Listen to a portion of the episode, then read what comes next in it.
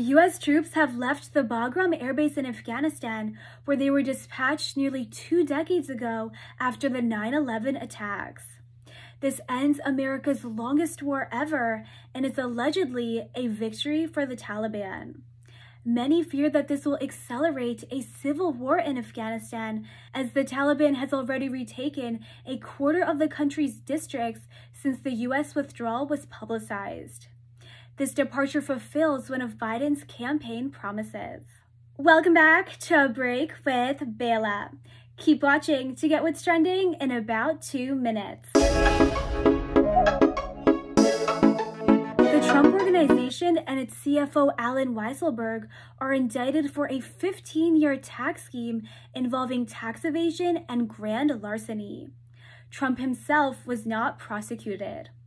Prosecutors accused the organization of unlawfully providing top executives luxury tax free perks that include Upper East Side apartments, Mercedes Benz, and private school tuition. House Minority Leader Kevin McCarthy has threatened to strip his GOP colleagues of their committee assignments if they agree to serve on Nancy Pelosi's January 6 investigation committee. This threat came after Pelosi approached Liz Cheney, who was one of the only two Republicans who voted in favor of this partisan investigation.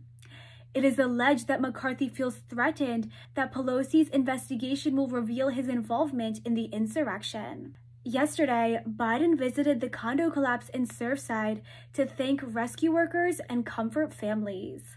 He related his personal stories of losing his daughter and first wife in a car crash, having his house burned down from a lightning strike, and having lost his son, Beau.